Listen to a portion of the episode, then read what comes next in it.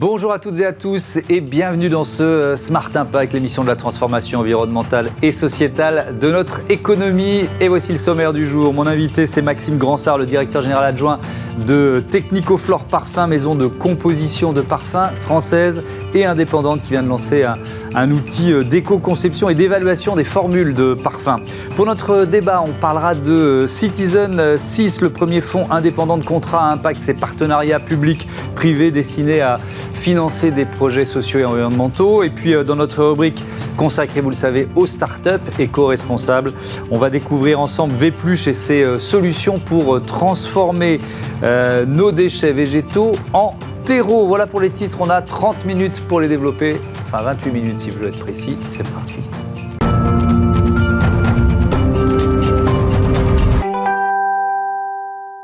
Bonjour Maxime Gransart, bienvenue. Bonjour Thomas Hugues, merci beaucoup. Vous êtes donc le directeur général adjoint de Technicoflore Parfum, entreprise créée en 1981. C'est toujours un groupe familial aujourd'hui? C'est toujours un groupe familial euh, français indépendant. Et donc votre métier, c'est le parfum pour les autres, c'est ça Vous, vous créez des formules? Exactement. Notre métier, c'est de créer des parfums pour les marques, Mhm. pour toute catégorie de produits, pour évidemment des eaux de toilette, qui est la, le- la première catégorie à laquelle les gens pensent, mais aussi euh, euh, les produits cosmétiques, euh, les produits d'entretien, les produits d'ambiance, les bougies, les capillas, Mhm. euh, la détergence, voilà. Tout, tout ce qui contient un parfum est susceptible de, de- de venir de chez nous. Et alors, qui sont vos clients? Toutes les grandes marques du, de- Toutes les- des secteurs en Toutes les grandes marques de ces, de ces différents secteurs, aussi des marques de niche, voilà, tout, tout, tout type de marques sur tout type de catégorie. Les, les impératifs environnementaux, on va parler ensuite de ce Flore Index que vous avez euh, créé, mais euh, vous, les- si on essaie d'être une vigie un peu de, de l'évolution, euh, de la transformation environnementale et sociétale dont je parlais, ces, impératifs, vous les voyez émerger depuis combien de temps chez vos clients? Alors, chez nos clients, il y a une vraie demande depuis 2-3 ans. Oui. Chez Technicoflore, euh, nous sommes engagés, parce que nous nous considérons comme une société engagée, depuis une quinzaine d'années. Mhm. Euh, et on constate vraiment depuis 2-3 ans une évolution dans les attentes des consommateurs, Ouais. qui aujourd'hui euh, sont en attente de transparence. Euh, n'ont plus envie de faire de compromis entre euh, la notion de responsable d'un côté et puis euh, la créativité, la qualité des produits de l'autre. Aujourd'hui, ils veulent, ach- ils veulent acheter responsable et de qualité. Euh, et donc, il y a une vraie mobilisation aujourd'hui à avoir pour pouvoir leur permettre d'aller vers ce type de produit. Mais oui, c'est- d'autant plus quand on parle de produits euh, d'hygiène ou de beauté, de cosmétiques, enfin en contact avec le, avec le corps. Enfin, cet impératif de transparence, c'est euh, qu'est- qu'est-ce que, quelle forme ça prend aujourd'hui finalement? Euh, C'est savoir ce qu'on a dans les produits qu'on utilise. Aujourd'hui, c'est- être capable de fournir aux consommateurs euh, des informations concrètes, quantitatives sur ce qu'ils achètent. Euh, dans le dernier euh, rapport Greenflex, il est indiqué que 84% des consommateurs ont besoin de preuves Ouais. sur les allégations des marques. Et aujourd'hui, c'est notre rôle aussi de pouvoir fournir ce type de preuves et d'allégations. Et donc vous avez euh, créé ce, ce nouvel outil qui s'appelle euh, Flore Index. De quoi il s'agit? Alors, Floradex, c'est un outil de mesure de l'impact environnemental et sociétal de nos formules de parfum. Ouais. Qui a euh, plusieurs objectifs. Les principaux sont de pouvoir mesurer l'impact environnemental de nos formules. Euh, donc pour ça, nous avons développé un outil euh, basé sur du mesurable et du quantifiable, de façon à éviter toute notion de, de- de greenwashing, Bien sûr. euh, et qui mesure l'impact environnemental de nos formules tout au long du stade de développement de ces parfums. Ça démarre par le sourcing des matières premières jusqu'à la fin de vie de nos parfums. Euh, c'est construit selon euh, trois grandes étapes qui sont mesurées par huit indicateurs, eux-mêmes quantifiés par 38 critères, euh, ce qui fait aujourd'hui que c'est l'outil le plus Ouais. complexe et le, et le- plus robuste qui existe. Qui le certifie C'est un organisme indépendant, euh, Alors- extérieur C'est comment ça Alors c'est la grande première et c'est une vraie première mondiale dans notre industrie, c'est que cet outil a été euh, validé par AFNOR Certification, euh, qui a validé la robustesse, la transparence et la pertinence de l'outil. Et la vraie grande nouveauté, c'est que du coup, ça va permettre aux marques de pouvoir, pour la première fois, revendiquer la présence d'un parfum éco-conçu dans leurs produits. Ouais, mais alors c'est une sorte de, on a tous en tête le Nutri-Score. C'est une sorte de Nutri-Score appliqué au exactement, parfum. exactement, c'est une Avec sorte de une note de- avec une note de A à E. Ok, donc c'est Voilà. pareil. C'est exactement la même chose. Ouais. Euh, et, et, euh, et, et ça vraiment, ça, ça donne aux consommateurs euh, les informations sur les notions d'éco-conception du parfum. C'est évidemment pas obligatoire, mais, Non. mais, mais vous pensez qu'il va y avoir une sorte de quoi de de, concurrence ou d'émulation entre, entre les marques pour, pour afficher le meilleur nutri... j'allais dire le meilleur Florindex oui, je pense que je pense que les marques vont aller de toute façon vers ce type d'outils. Euh, c'est déjà le cas. Est-ce que c'était, pardon de vous interrompre, est-ce qu'elles vous l'ont demandé? Ou est-ce que c'est vous qui vous êtes dit, il faut y aller parce qu'on est une entreprise engagée? Non, c'est une démarche proactive de notre part. Euh, alors nous nous sommes rendus compte aussi que les marques, elles avaient du mal à avoir des informations sur les parfums. Euh, et donc c'était notre rôle d'aller vers ce type d'outil, mhm. euh, qui est aussi un outil d'amélioration continue, puisque ça permet euh, aux parfumeurs, lorsqu'ils créent la formule, de mhm. savoir sur quel levier ils peuvent, ils peuvent jouer pour aller vers ces notions d'éco-création. Ça va inciter aussi nos fournisseurs de matières premières à euh, nous donner de plus en plus de data sur les matières premières et, et d'aller vers plus de transparence. Et ça va, comme vous le disiez, inciter les marques euh, à utiliser ces outils et aller vers plus d'éco-responsabilité. Oui, parce que euh, c'est toujours en creux. C'est-à-dire que celles qui ne l'auront pas affiché seront soupçonnées d'être moins éco-responsables que Exactement. Les autres, Alors les marques l'utilisent euh, pour des raisons diverses. Hein. Certaines l'utilisent par conviction ou par engagement. Bien sûr. D'autres marques aujourd'hui nous demandent des parfums éco-conçus parce que c'est dans leur ADN, et puis d'autres pour des questions business. Bah, c'est une demande des consommateurs. Pour, des avantages pour un avantage concurrentiel aussi, mais finalement, peu importe la raison, de l'utilisation. Ce qui est important, c'est que les marques l'utilisent. Alors, je voudrais qu'on rentre un peu dans le détail euh, des, des, critères. Par exemple, le poids des matières premières responsables. Alors, oui. c'est quoi une matière première responsable euh, dans, dans, un métier comme le vôtre? Alors, nous avons développé chez nous un outil qui nous permet justement de mesurer la responsabilité des matières. Mmh. Et ça prend en compte euh, le respect de la biodiversité, l'utilisation de processus de transformation avec des procédés issus de la chimie verte, mmh. les notions de commerce équitable.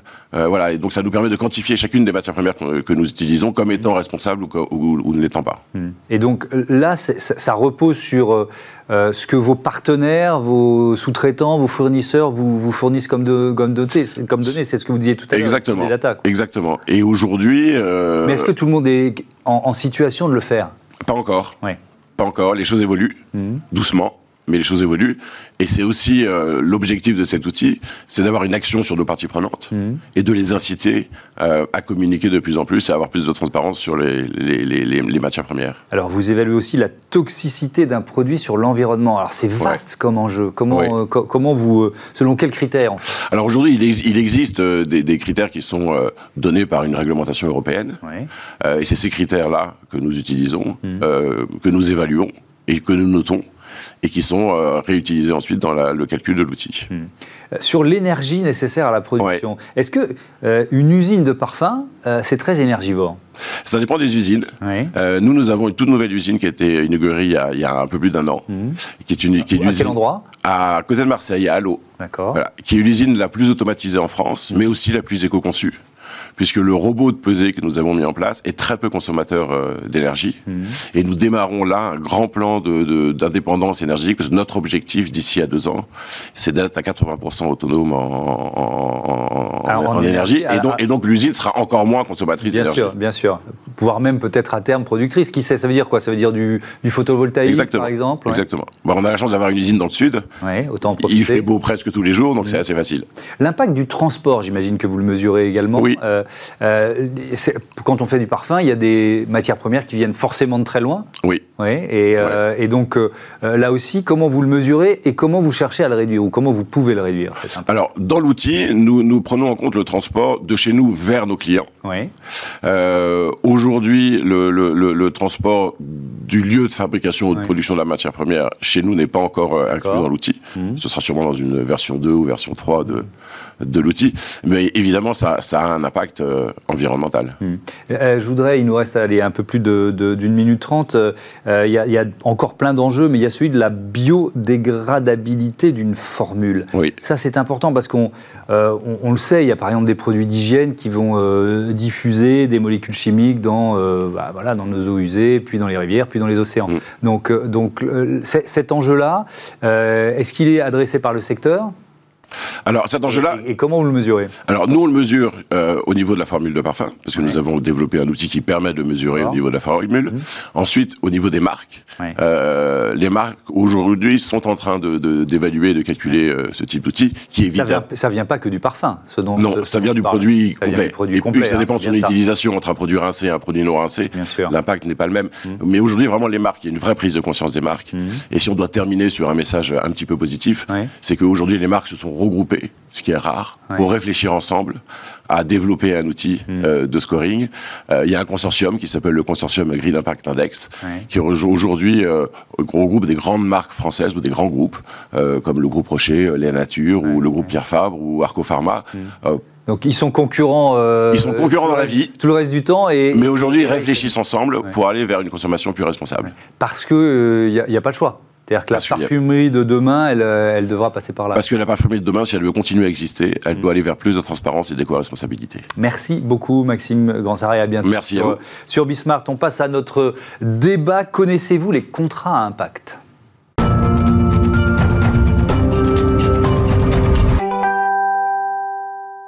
Le débat de Smart Impact, je vous présente tout de suite euh, mes invités. Laurence Méniori, bonjour, bienvenue. Vous êtes la cofondatrice de Citizen Capital. À vos côtés, Marion de la Patelière, bonjour. Bienvenue à vous aussi. Cofondatrice de SB Factory. Euh, vous euh, créez, vous lancez ensemble le premier fonds indépendant de contrat impact. On va expliquer de quoi il s'agit. Mais d'abord, même si vous êtes déjà venu, Laurence Méniori, redites-nous ce qu'est Citizen Capital. Citizen Capital, c'est un des premiers fonds d'investissement dits à impact, mhm. c'est-à-dire qu'on cherche à financer et accompagner des entrepreneurs, euh, start-up, PME, mhm. qui euh, ont un objectif d'impact qui est au cœur de leur stratégie, de leur modèle économique. Mhm. Euh, et, on finance et on accompagne le déploiement de l'entreprise et de l'impact par la même occasion. Et vous êtes vous-même une entreprise à mission et une entreprise certifiée Bicorp. On est certifié Bicorp. Vous cohérente. société à mission. euh, et, notre mission euh, est aussi de continuer à défricher, euh, et c'est une décision qu'on a prise, hmm. défricher des nouvelles voies de financement. Et eh ben, c'est ce qu'on va évoquer ensemble. On a six fonds aujourd'hui. Six fonds, puisque là c'est le sixième, Dont, on va parler. SB Factory, Marion de la Patelière, vous l'avez fondé en, en, 2012 avec Pauline Eusé, euh, cabinet de conseil en innovation sociale, c'est ça? Exactement un cabinet qui euh, accompagne les grandes entreprises, les porteurs de projets, associations, euh, dans euh, leur démarche d'innovation sociale, dans leurs projets à fort impact social et environnemental. Et très tôt, on s'est spécialisé sur les enjeux des, financements pour ces projets. Mhm.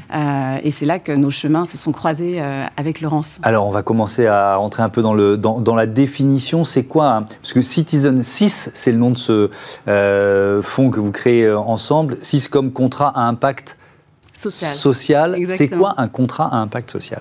Alors, un contrat impact social, c'est quatre choses. Mmh. Euh, c'est d'abord euh, un, projet euh, porté par une association qui va en fait définir des indicateurs de succès.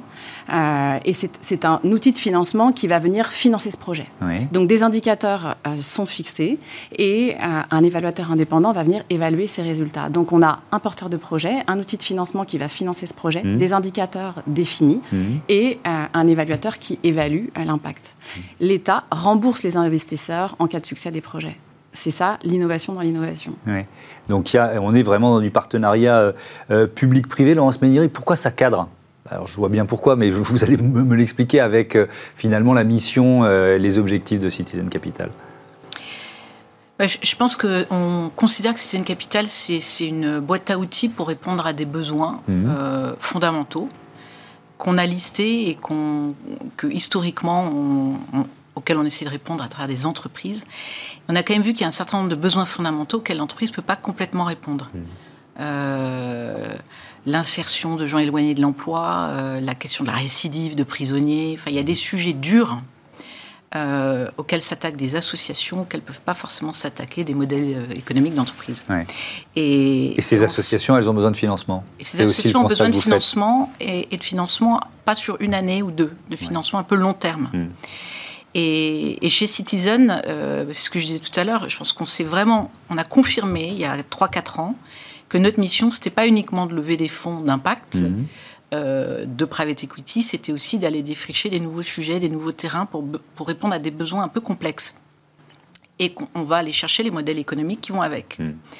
Et, financer euh, les associations, euh, ça nous paraît très complémentaire de ce qu'on fait par ailleurs. Est-ce que c'est une nouvelle forme de philanthropie? Alors, en réalité, c'est ni de la philanthropie, ni un investissement classique. C'est peut-être aussi là où on trouve qu'il y a un, sujet aussi intéressant du point de vue de l'investisseur. Euh, l'investisseur vient dans ce type de fonds pour euh, récupérer sa mise. Donc de ce point de vue-là, c'est pas de la philanthropie, c'est-à-dire qu'il mmh. investit sans logiquement, il va récupérer le principal sans avec un petit intérêt plutôt symbolique. Qui sera remboursé par l'État, hein, par la puissance publique, c'est ce qu'on a bien euh, expliqué. Rémunéré, remboursé par la puissance publique. Si les objectifs, si les objectifs sont, atteints. Euh, donc on ne vient pas là pour un gain financier important, on vient plutôt là pour euh, avoir un impact profond. Hmm. et à côté de, par exemple, de démarches de philanthropie, ça permet quand même de recycler un investissement plusieurs fois puisque vous pouvez récupérer l'argent et le réinvestir dans des projets à très fort impact social mmh. ou environnemental. Et, donc vous avez une efficacité de, d'impact de l'euro investi qui est hmm. potentiellement très forte. Hmm. Marion de la Patelière, le fonds est doté de 14 millions d'euros. Il euh, y, a déjà des projets sur lesquels euh, vous travaillez, j'imagine que oui, des associations qui, euh, qui sont venues toquer à la porte? Tout à fait. Hmm. Alors, les associations sont, ont monté, beaucoup d'associations ont monté des projets. L'État a d'abord le rôle de faire une sorte de présélection. Il appelle en fait les porteurs de projets sur des thématiques données. Donc, le ministère du Travail sur le sujet de l'innovation dans l'emploi, euh, l'égalité des chances pour le ministère de l'économie, euh, ou encore l'ADEME pour tous les enjeux euh, d'économie circulaire, de lutte contre le gaspillage. Donc ça, ça va être les trois, grandes, thématiques, trois grandes thématiques qui ont été appelées et énoncées, pour lesquelles il y a eu pas mal de porteurs de projets qui ont répondu. Et nous, dans ce, volume de projets, on a sélectionné, on commence à sélectionner, on passe en comité mmh. d'investissement des projets. donc certains portent, par exemple, une association qui est basée à Marseille qui s'appelle La Belle Vie, porte sur l'idée de promouvoir euh, la transition écologique dans les crèches euh, et d'aider à réduire l'impact environnemental euh, de ces structures. Mmh. il y a eu le rapport de l'IGAS cette semaine mmh. sur l'enjeu très fort de ce qui se passe dans les crèches finalement, elles ont assez peu de temps euh, pour se former à ces enjeux. Euh, il y a besoin de pédagogie, il y a besoin de formation, de, euh, compréhension et d'outils pour mettre les crèches finalement dans le mouvement de la transition écologique mmh. pour le bien-être des personnes, pas seulement pour la réduction des consommations d'eau et d'électricité, qui sont des indicateurs de ce fameux contrat impact que porte cette association. Mais on a aussi une association, par exemple, qui, une association qui a monté un projet en Belgique et qui s'appelle Duo for a Job mmh. et qui, elle, favorise l'insertion professionnelle de réfugiés en situation de régularité sur le territoire mmh. euh, ou issus de l'immigration récente et pour lesquels finalement l'accès à l'emploi est extrêmement complexe parce qu'ils n'ont pas les codes, ils n'ont pas le savoir-être, pas les, pas les réseaux. Euh, et donc évidemment, ils sont victimes de beaucoup de discrimination.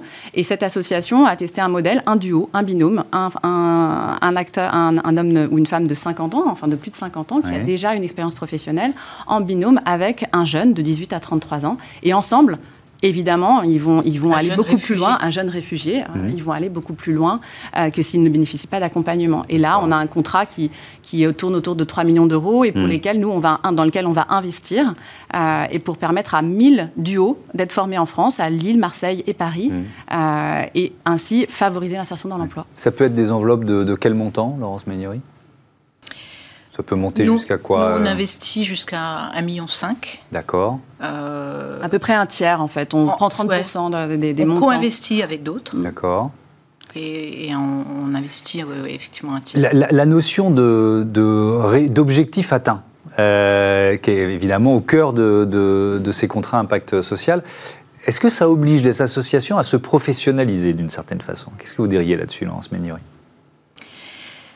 Euh, ça, ça, les oblige probablement à, réfléchir à leurs indicateurs d'impact d'une mmh. manière euh, beaucoup plus rigoureuse, euh, puisque les associations ayant un impact naturel ne sont pas forcément mmh. les premières finalement à, formaliser cet impact. Mmh.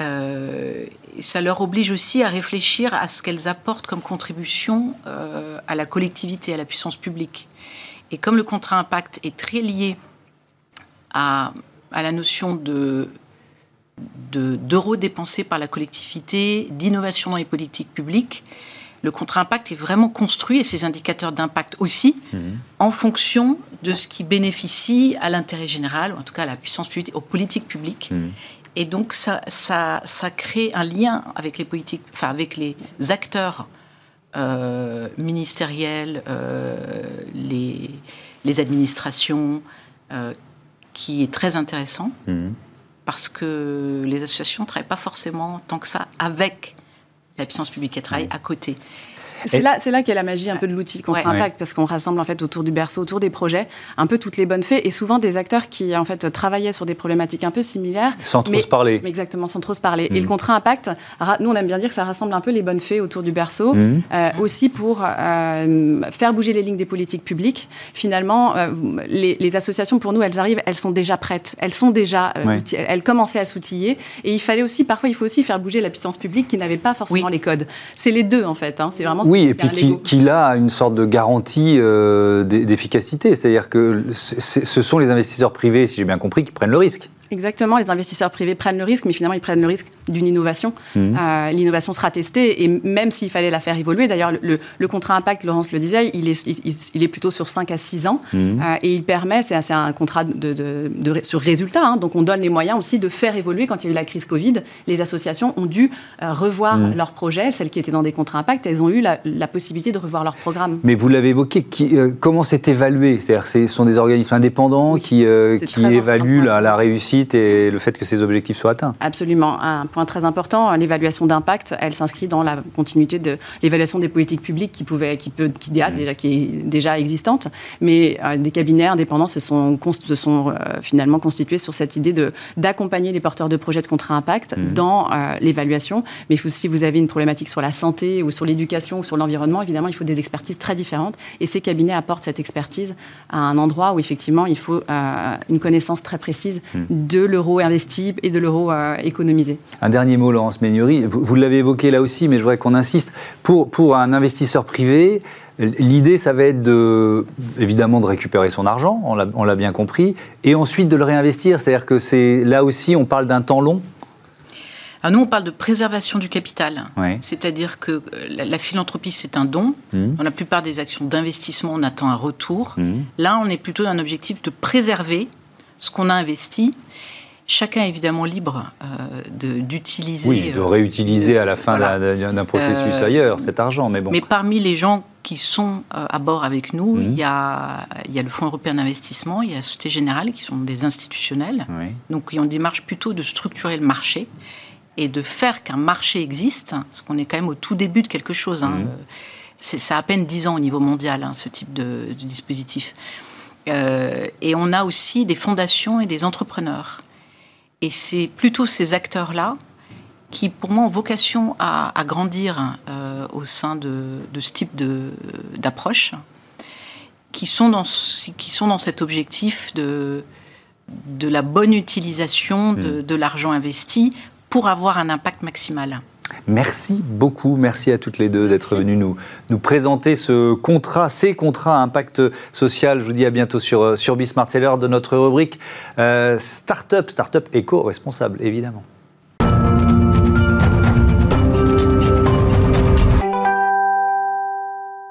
Smart Ideas avec euh, Clara Duchalet, bonjour. Bonjour. Bienvenue, vous êtes euh, la cofondatrice, la présidente de Vpluche, euh, entreprise créée fin 2018. C'est quoi votre, votre mission Valoriser nos, nos biodéchets, c'est ça?